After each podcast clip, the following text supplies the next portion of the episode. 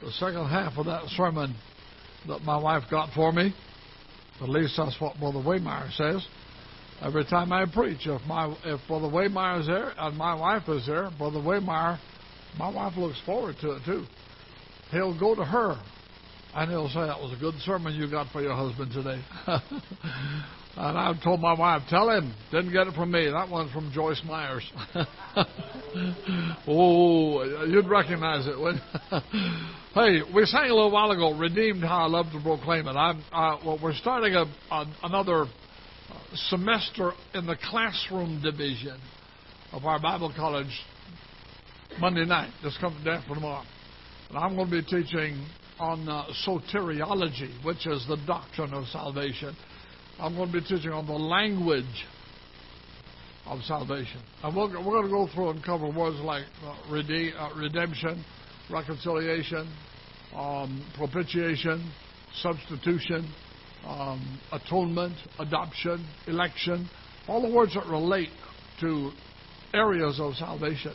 The word redeemed, we sang the song, Redeemed, how love to proclaim it. In your new redemption in the Old Testament does, uh, has very little, if anything, to do with personal salvation. The Old Testament, they redeemed people, they redeemed animals, they redeemed land, they redeemed houses. The nation of Israel was redeemed. I mean, they got saved, I mean, they got delivered.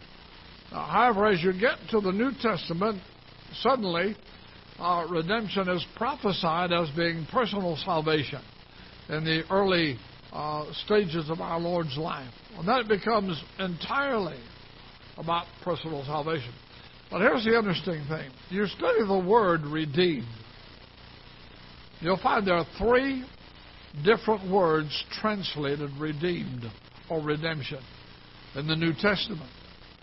One of them is and this is not important to remember. I only pronounce it for you because it makes you think I'm smart. I need all the help I can get. One of them is agorazo. And that simply means to go into the marketplace and purchase. That's all it means. You go into the marketplace and purchase. Lay the price down for a, slave. The other one is ex agorazo. Has EX on the first part of it. EX is um, it, it, it is a word that it's a compound word. Ex means out of. So whereas agorazo means you go into the marketplace to make a purchase, you lay the money down, you made the purchase, the slave is yours. Ex agorazo means you go into the marketplace, you make the purchase in order to take the slave off the marketplace. And then the third word is not even related to those two words. It's lutrao. And it means to set free by payment of a ransom. When you got saved, if you're saved, when you got saved, I take that back. Not when you got saved, when Jesus died, he entered the marketplace of sin. And he made the purchase. He paid, he was the purchase price for your salvation. But it didn't stop there. When you got saved, he then took you out of the marketplace, no longer for sale. And then, oh, he turned around and set you free.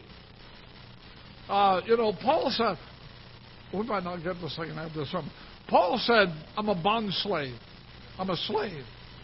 And the word used is a word that means a bond slave. Bond slave in the Old Testament was when a, when a slave owner purchased a slave and then he, out of compassion, he let him go free. And uh, to show that he was, uh, uh, to, uh, you know, he, he, he could leave. But that bond slave, out of gratitude, would turn around and say, I'd like to stay. I want to serve you the rest of my life because I love you for setting me free. They'd back him against a tree or a post and bore a hole in his ear just as a sign that he was a bond slave.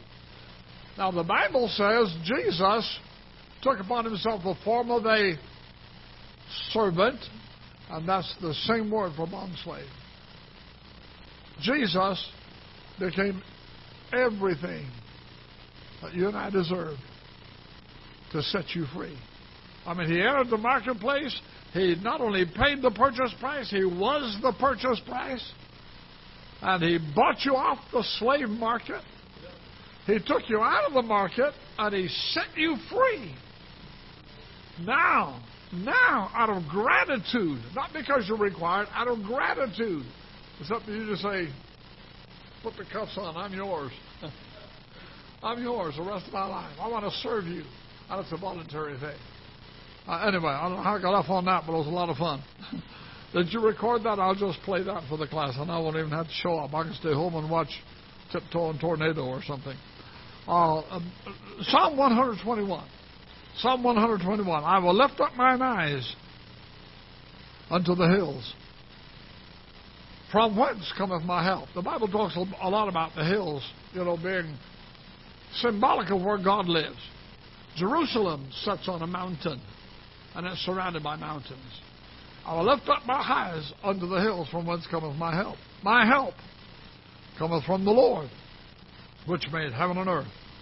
He will not suffer thy foot to be moved. He that keepeth uh, thee will not slumber. Behold, he that keepeth Israel will neither slumber, that means he won't even get tired, or sleep. God never goes to sleep on his children. He doesn't even get tired. I get tired. I have to fight sleep sometimes. I drive down the road. I have to fight sleep. I slap myself to fight sleep. Used to be, I don't drive that much at night anymore. If it's a long trip, I'll make a two day journey out of it just because, well, I'm almost Jim Waymeyer's age 132 next week. uh, so, so at night, used to be, I'd take my sh- shoes off and drive barefooted. It helped stay awake. You know, I make it smell bad in the car too, but it helped me stay awake. I don't know why I said that, but it was fun. Oh, slumber. Yeah. Uh, God won't ever go to sleep on his children. He'll never even get tired. He won't even get groggy. God doesn't have to drink a lot of coffee to stay awake. Stop at McDonald's, you can chew that coffee. Then it says, The Lord is thy keeper in verse 5. It says in verse 6, The Lord shall preserve thee. He shall preserve thy soul. I'm skipping around for the sake of time. It says in verse 9, The Lord shall preserve you're going out and you're coming in. From this time forth, even forevermore. God has promised. God has, the God who cannot lie. Read Titus. He cannot lie. It's impossible for the omnipotent God to lie. The God who cannot lie not only does not, does not would, be, would suffice, but he cannot lie, has promised I'll preserve you forever. I'll keep you forever. Don't worry. Know what he's saying? Don't worry about it, honey. It's mine. I'll take care of you. Heavenly Father, bless this time together this morning. Challenge our hearts, please. In every need represented in this room, in Jesus' dear name. Amen. I started a message last night, and uh, I'm going to finish it tonight. Uh, Brother Waymeyer's never heard. Well, he wasn't listening the first time. Uh, on what to do when. And you fill in the blank. You can put anything in there you want. Uh, and I told you about that church where the, the, they'd gone through a tragedy with the death of their pastor. I mean, a real tragedy. Suicide. Hung himself in the backyard of the church. And his daughter found him on Father's Day. Um, just a real tragedy. And I preached this message there, thereafter what to do when. I said, you put in, you put in, you put it in. The rest of the sentence. I preached one very similar to this to my church when I resigned after pastoring there for years. Uh, I'd resigned, and our church had a very close, close, loving pastoral people relationship. And boy, it was hard for me to resign, and it was really hard for them when I read the letter. And uh, they panicked. Some of them panicked, Pastor. Hallelujah. they panic. So I preached on what to do when the pastor resigns. Now, with this what to do when, you can put anything in there you want, and it'll fit. Remember I said last night from Job chapter 14 or verse 1. Job is an interesting book. You ought to read it sometime. The whole thing together. I'm not just talking about the argument between the three quote unquote friends and then eventually Elihu and Job. I'm talking about the whole book. Job was not written to show you uh, why good people suffer. That's not the purpose of Job. The purpose of Job uh, is number one to demonstrate to the angels God's power, and number two to to um, support and reinforce the importance of the biblical account of creation. I mean, you read the, you read from the t- chapter 38 on the time that God takes control of the conversation. After the three friends, uh, Bildad the Shuhite, that's the shortest guy in the Bible, Bildad the Shuhite, and uh, Bildad and Eliphaz and Tamar, I want to say, is that, is that it? Anyway, something similar to that. And they went back and forth in dialogue with Job two or three times each. And then uh, Elihu, who'd been standing in the shadows and not interrupting because he's just a kid, he stepped in and uh, started. Then God ended up rebuking them all, even Elihu. You read it carefully. Uh, but from chapter 38 on, God stepped in, and God didn't. God didn't make any statement. He asked 83 questions and didn't answer one of them. And every one of them is centered around creation and supports creation. Now, in Job chapter 14 and verse 1, the dialogue between Job's three quote unquote friends and him was getting hot. The fires were stoking. And Job inserted this question sort of in de- sort of in defense of himself. Man that is born of a woman. And if I if I know anything at all about genetics, that's most of us. Man that is born of a woman is a few days. Well, I, when I was a kid, I was one once. When I was a kid, I used to think 50. I'll never reach 50. Man, that's 100 years, hundreds of years away. Now, I'm 76, and I think, how in the world I get here? I woke up. Uh, but it says, man that is born of a woman is a few days. And compared to eternity, anything's few days. And full of trouble. I mean, from day one, from day one, that's what life is. It's one trouble, one storm after the other. I remember I said this, and this is not a Bible verse, and I hope it doesn't sound too worldly. I don't intend for it to, but it does present a good picture. Life is not about waiting for the storm to pass. Life is about learning to dance in the rain.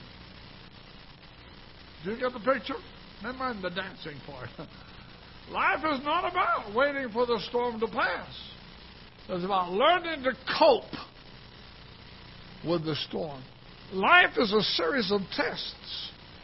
God sends you through one test.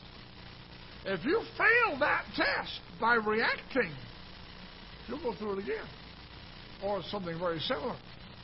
If you pass that test, that'll by responding, that'll strengthen you for the next level. It's sort of like you know, when I, uh, our daughter grew up on the ACE program in school, that's what it's built on. ACE Christian Christian Education Program. Uh, you, you, you have to learn a certain material in what they call a pace, and then you take a test. If you don't pass the test with a minimum 80%, you have to go back and repeat the pace.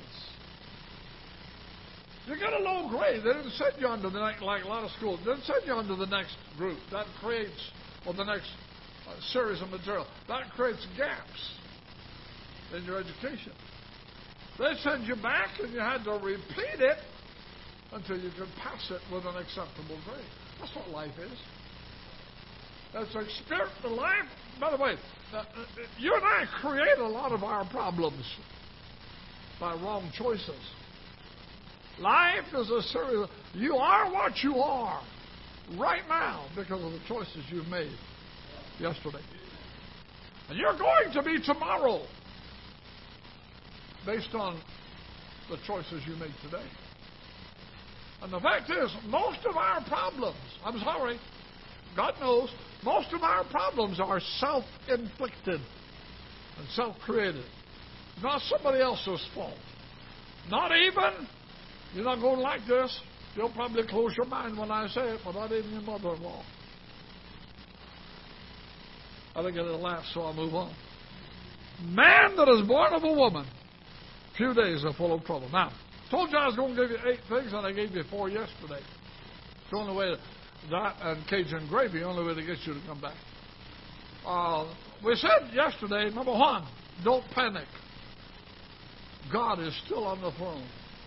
When I say this to people, I do care. Don't don't get me wrong, but I don't care what you're going through. I don't, I don't. I mean, I do care, but I don't care what it is that you're going through. God is still on the throne. 911, COVID, God is still on the throne. I talked with a man recently at that church in Virginia I told you about.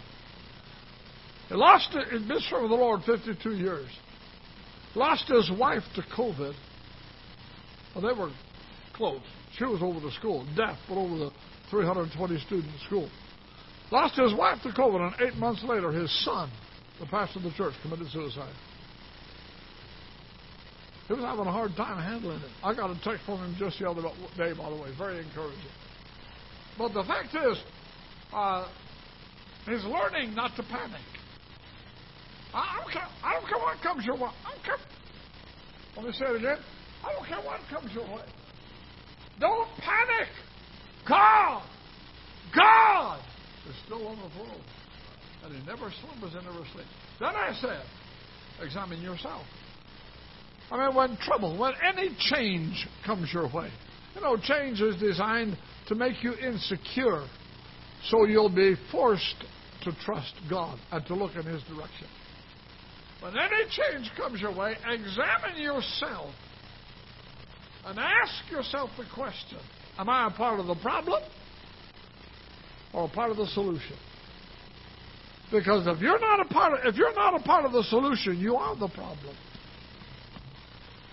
So ask yourself, now examine yourself.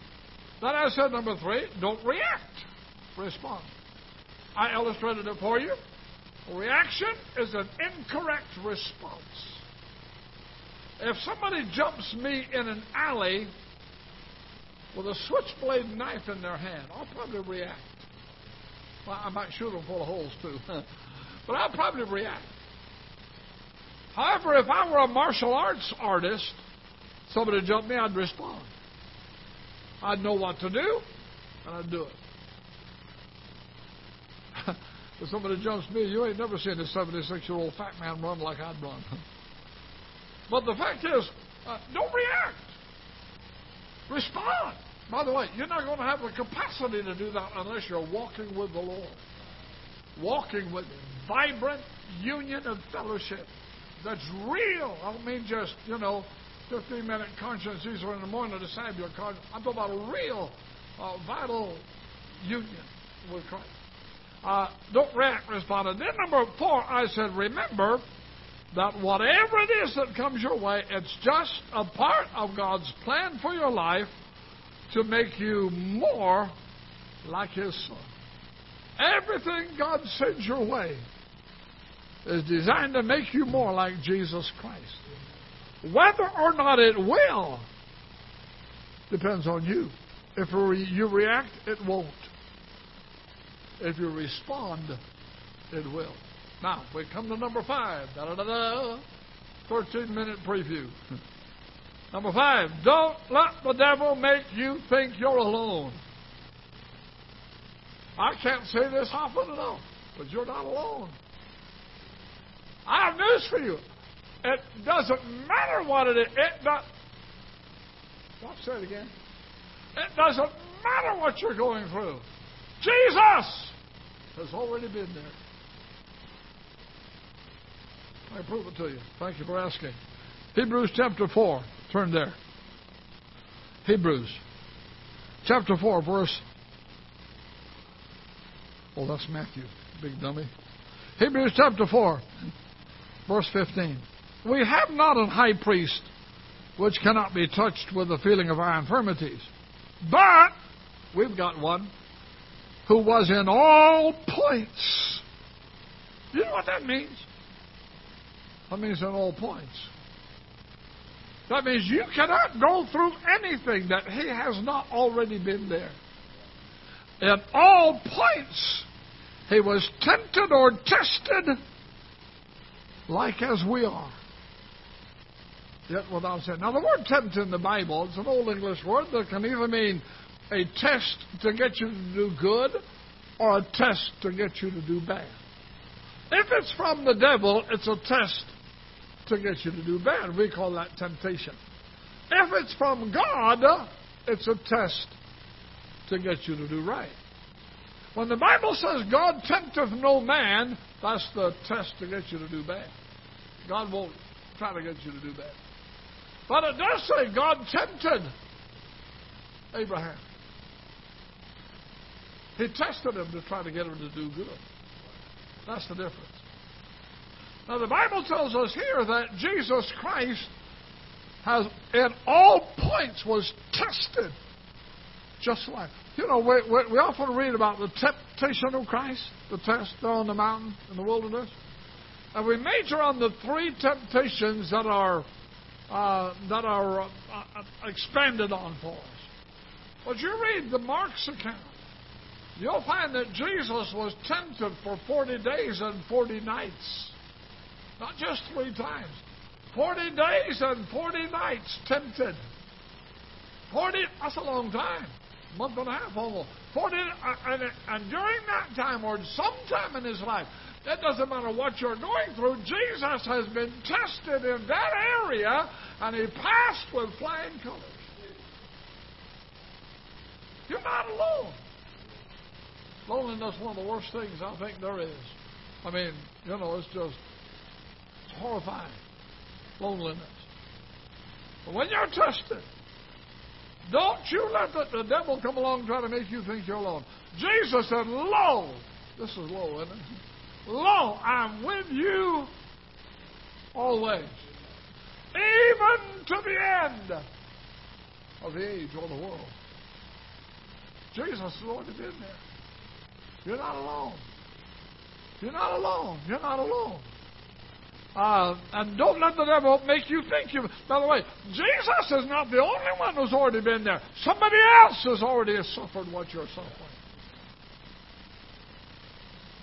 I mean, you know, I guarantee you, uh, this this stage of the game, six to seven thousand years after creation of Adam and Eve, somebody's already been. Somebody's not, somebody's already been where you are. You're not alone. Uh, truth of the matter is, we are Johnny come latelys. In Galatians chapter 6, verse 2, the Bible says, Bear ye one another's burdens Verse 5 says, Every man shall bear his own burden. Is that a contradiction? No. Verse 2 is a command Bear ye one another's burdens. Verse 5 is a statement of fact.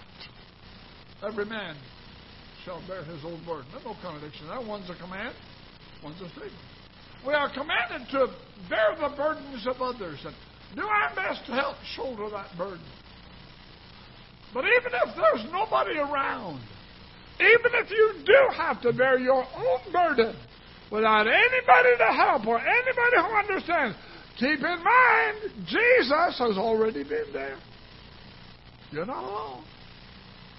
And the one who conquered that situation in his life, if you're saved, lives in you. He's your constant companion. Don't let the devil make you think you're alone. Then number six. This is this ought to go without saying. Pray about everything, worry about nothing. Pray about everything, worry about nothing. You know, there are some concepts. but The word worry is not found in the Bible. It's not a Bible word. However, the concept of worry is. There are many words we use. that are Eternal security is not a Bible word, but it is a Bible doctrine. Uh, many words that we use today are not found in the Bible, but the thought or the concept is. In, uh, in, in Philippians chapter 4, verses 6 and 7, Paul said, Be anxious or be careful. for nothing. He's not saying don't care. He's not saying, he's saying don't be full of care. Be careful for nothing. But in everything, by prayer and supplication, with thanksgiving, let your request be made known unto God. And the peace of God that passes all understanding shall keep your hearts and minds through Christ Jesus.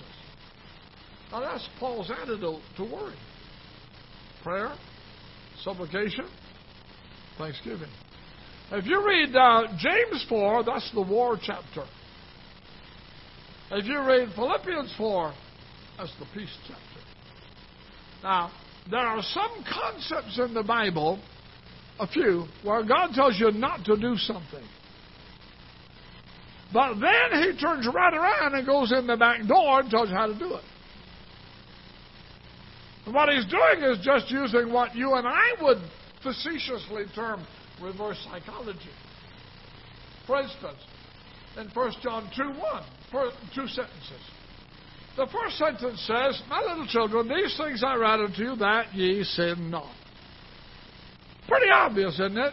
God writes that to tell us He doesn't want us to sin. Don't sin, period. However, in the very next sentence, it almost looks like John scratched his head and said, You know, I know better. They're going to. So he turns right around and tells you what to do when you do sin. He said, Don't be discouraged about it. Just remember you have an advocate with the Father, Jesus Christ. Uh, God does that sometimes with concepts in the Bible. The worry is one of those. God commands us be anxious, be careful for nothing. Don't worry about anything. But if you go to the Sermon on the Mount, turn there, Matthew chapter 6. It's in 5, 6, and 7. Now, the Sermon on the Mount, I've often called the manifesto of the King because it does have very strong millennial implications. However, Jesus is preparing his disciples primarily to face the next age that is coming up in just a short time, the church age. That tells me then that the Sermon on the Mount is instructions for our day as well as any day. Now, if you'll read John, Matthew chapter 6, let's see. And you would begin with about verse 25, I think it is. You'll find that God says, uh, five or six times, Jesus says, be careful for nothing. Be careful. Uh, uh, excuse me. Well, let me just find it. I got to read it to you or I'll get it wrong. There we are, Matthew. I was looking in alphabetical order. Matthew, beginning with verse 24, he says, Take no thought. In, in 26, 25. In, in 27, he says, Which of you by taking thought? In 28, he says, Why take ye thought? In 31, he says, Therefore take no thought. In verse 34, Therefore take no thought. Uh, for the morrow shall take thought. You know that? He's not saying don't think about it. He's not saying you know, take your brain out and lay it aside. You're not supposed to, it is not spiritual to walk around like you're the only living brain donor. Not what he's saying. What he's saying is don't overthink about something, don't worry about something. But notice he tells you, he sort of goes, after telling us that it's a sin to worry, he goes in the back door, almost in reverse psychology, tells you how to worry. It's, it's like he knows you're going to. So he tells you, I have a sermon, and I'll be careful not to preach it here, because you won't get it right now.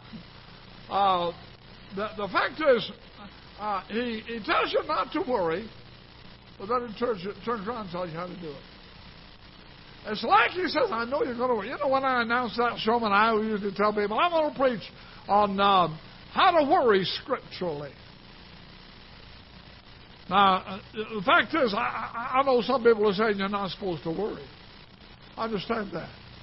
But is there anybody in this room who's never worried, who never worries? Yeah, that's what I thought.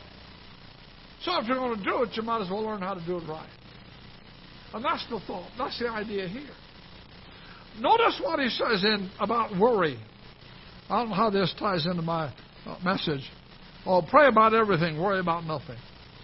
Um, you'll notice that in verse 25, in essence, summarized, what he's saying is if you're going to worry, go right ahead. But when you're worrying, just remember how powerful God is. In that verse, he compares which takes more power, to create life or to provide for life. They were worried about their next piece of clothing and their next meal. Where was it going to come from? And Jesus said to them, Hey, how, how dumb is it to worry? The God who gave you life will take care of you. What he's saying is, when go ahead and worry. But when worrying, just remember how powerful God is. And the second, in the next time, in verses 26 and 28, he says, Go ahead and worry, but uh, if you're going to, while you're worrying, just remember, that God cares. God takes care of the birds, and they they don't have to sow and reap. They don't have to farm for food. My wife goes out every day, sometimes twice a day. She takes a 20 ounce cup full of bird seed. We buy it by the 50 pound bag. And she'll go out to the front porch. There'll probably be a video on my phone of her uh, doing it early in the morning. And she'll pour that birdseed out there. And I have received strict, strict command. When I'm cleaning up the yard, leave that spot alone. That's and she feeds the birds. And I tell honey, look, don't worry about it. If you don't get the seed out there, God is going to take care of them. Uh, and the fact is, what he says in this passage is, just keep in mind, if God cares for the birds and God cares for the flowers, the lilies in the valley, don't you know He cares more for you? You're the only thing God created in his, the image of it, in His image. So when worrying, just remember, go ahead and worry. But just remember God cares. Then he says in verse 27, when worrying, go ahead. Just remember how foolish it is to worry. I mean, in verse 27, he said, Which of you by taking thought can add one cubit? That's about 18 inches to a stature. Let me explain that to you. The Jews were under Roman dominion. The whole part of the world was at this time. Romans are usually tall. There aren't any tall Jews. Jews, as a, as a rule, are very short people. Does anybody here know one single Jew who has ever played on the NBA? As a rule, they're very short people. And the Jews didn't like to be controlled by the Romans to begin with, but when a Roman soldier came up and told them, looked down and told them what to do, and the Jew had to look up, it was intimidating and they worried about it. And Jesus says to them, Do you really think by worrying you're going to add eight, not one, 18 inches to your stature? He's telling them, Go ahead and worry. But just remember when you do how foolish you are to worry. Then in the next passage, I believe it was down to verse 30. Well, let's go to verse 34. He says, When worrying, go ahead, but don't worry about tomorrow, just today. Don't worry about tomorrow. Uh, take no thought for the morrow. He's already said, take no thought, take no thought, take no thought. Don't worry, don't worry, don't worry.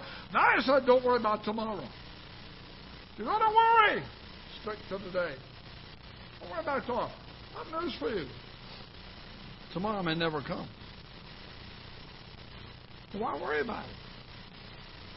Uh, I, was sitting at lunch one time after a conference we had preached in with, and Dr. Howes was sitting on the other side of the lunch table. And uh, he said to me, Brother Tully, I'll make this short. He said, uh, he said, here's what I do for, for worry. He said, I set aside Thursdays from 1.30 in the afternoon for an hour or two to worry. That's my worry time. He said, uh, if it comes up any other time of the week to worry about, I don't worry about it. I carry a notebook, and he showed me the notebook, a little spiral thing. He said, I write it down in here. And I close the book. I don't open it again until the next thing comes up to worry that I need to listen. I put it back in my pocket. Then he said, on Thursday, my worry time comes, open that book. That's my time to sit in my office and worry. So I open that book and I go, and he says, You know, Brother Tony, nine out of ten of those things never did happen. And the other 10% worrying would only compound it. So he said, I don't worry. That's a pretty good practical application, I guess. But here's what he said in, in, in that passage. When worrying, only worry, don't worry about tomorrow. Hey, don't worry about tomorrow. Worry if you're going to worry, if you're determined to, just worry about today. And then he says, in essence, in verse 33, when worrying, get involved in something important. You'll realize how foolishness it is when you get involved. Seek ye first. That's first in time and first in importance. The kingdom of God and His righteousness. What is that? Well, basically, that's winning souls to Christ. Uh, you know, the business of Jesus Christ. Get involved in His business. Hey, how does that apply to what we're talking about this morning? Pray about everything. Worry about nothing. When trouble comes your way, pray about it. When you've prayed about it, take it off your shoulders, cast it at His feet. It's not your problem anymore. It's His. And He's promised to keep you and preserve you. So don't worry about it. You know, that's basically what we tell our people, isn't it? Don't worry about it. Now, it sounds like you're, you know, throwing it off, but you're not. It's good advice. Uh, pray about everything, worry about nothing. Number seven, quickly.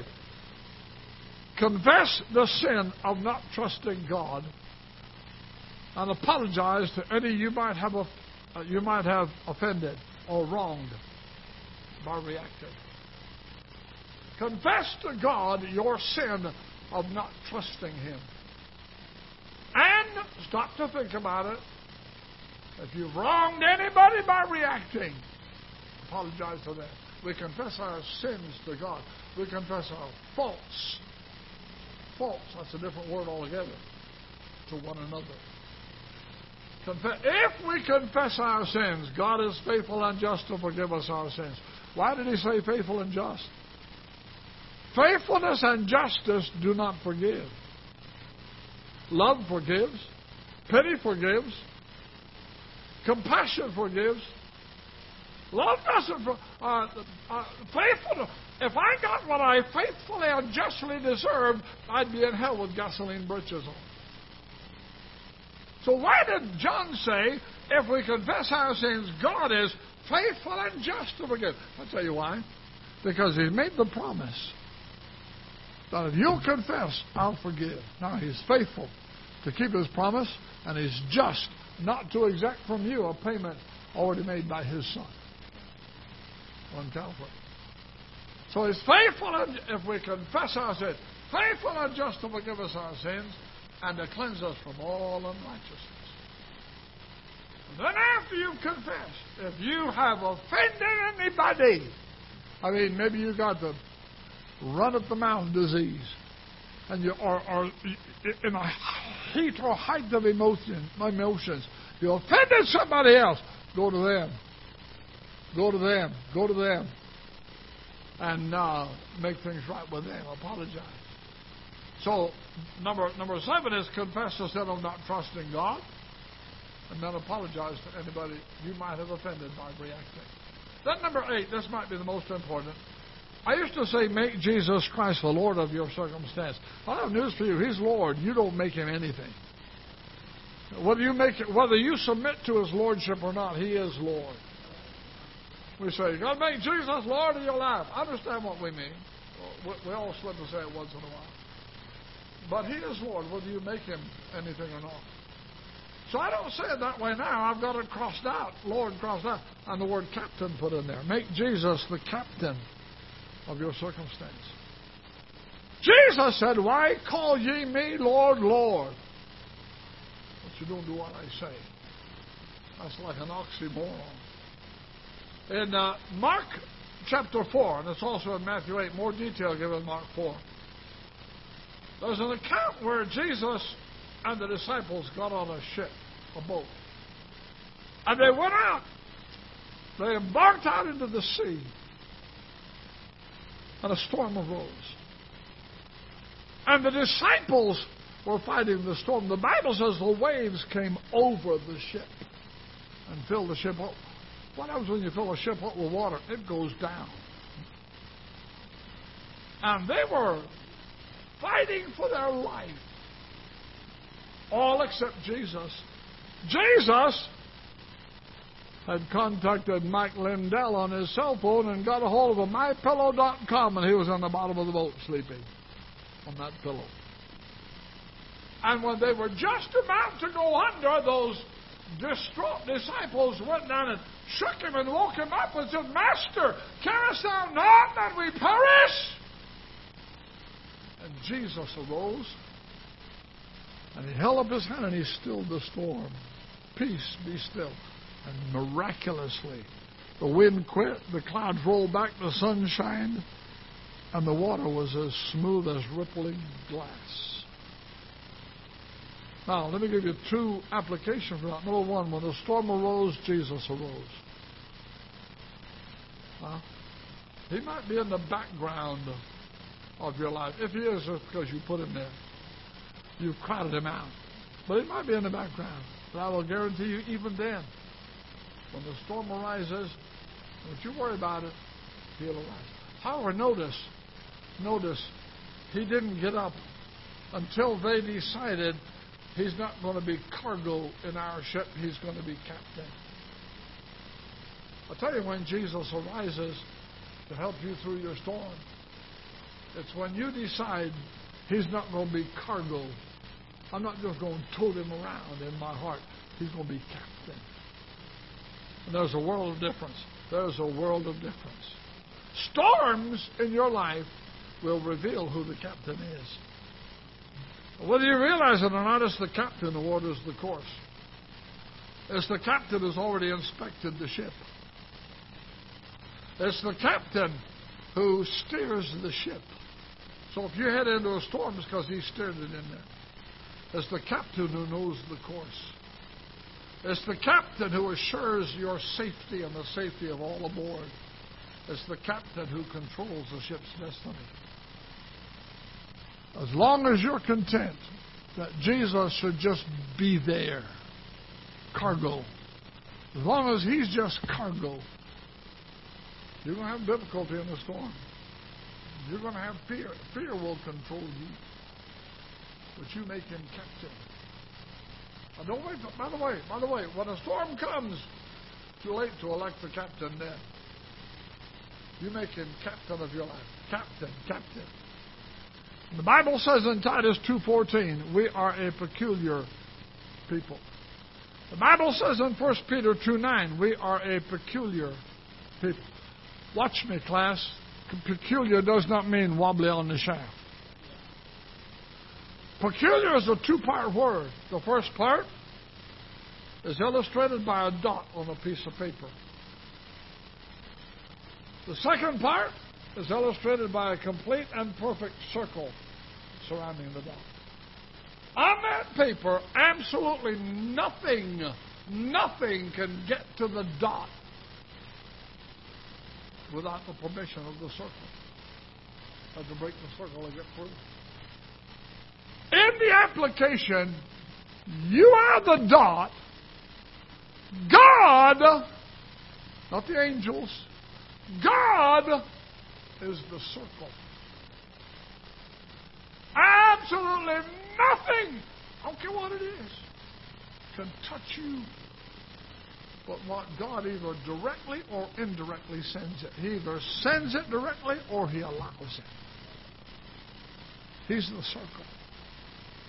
And there's no circumstance, there's no circumstance, period, that can, can break that circle without his permission. I'll tell you a story and then I'm finished.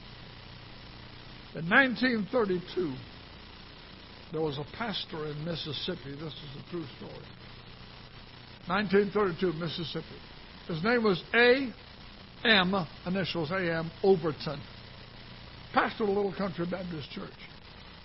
He was a young preacher. He had a, a beautiful wife and three small, adorable children. His wife got present with their four, uh, pregnant with their well, present too, with their fourth child. Late into the pregnancy, complications developed. When it came time to take the baby, the mother died and the baby died, leaving Pastor Overton as a widow with three small children to raise by himself. Time came for the funeral. They had two, a baby casket and an adult casket up front. Pastor Overton sat over here on this side in the front. Not another preacher officiate the service. Service lasted about 45 minutes or so.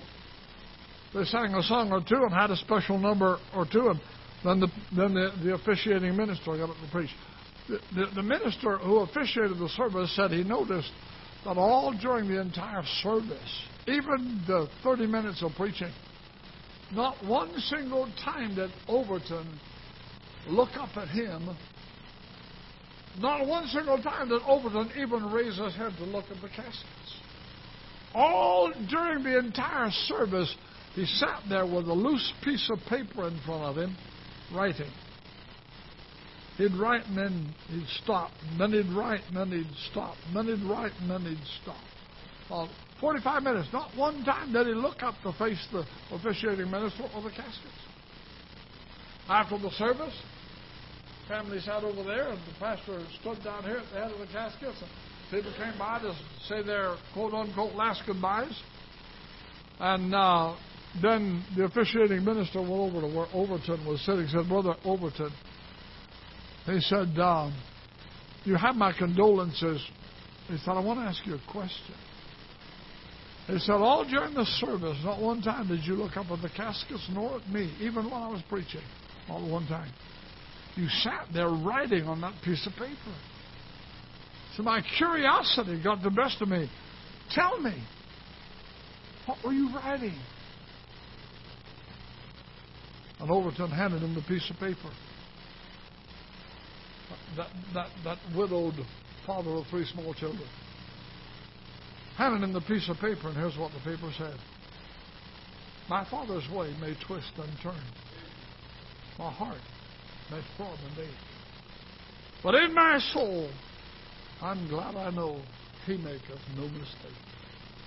My cherished plans may go astray. My hopes may fade away. But still I'll trust my Lord to lead, for he doth know the way.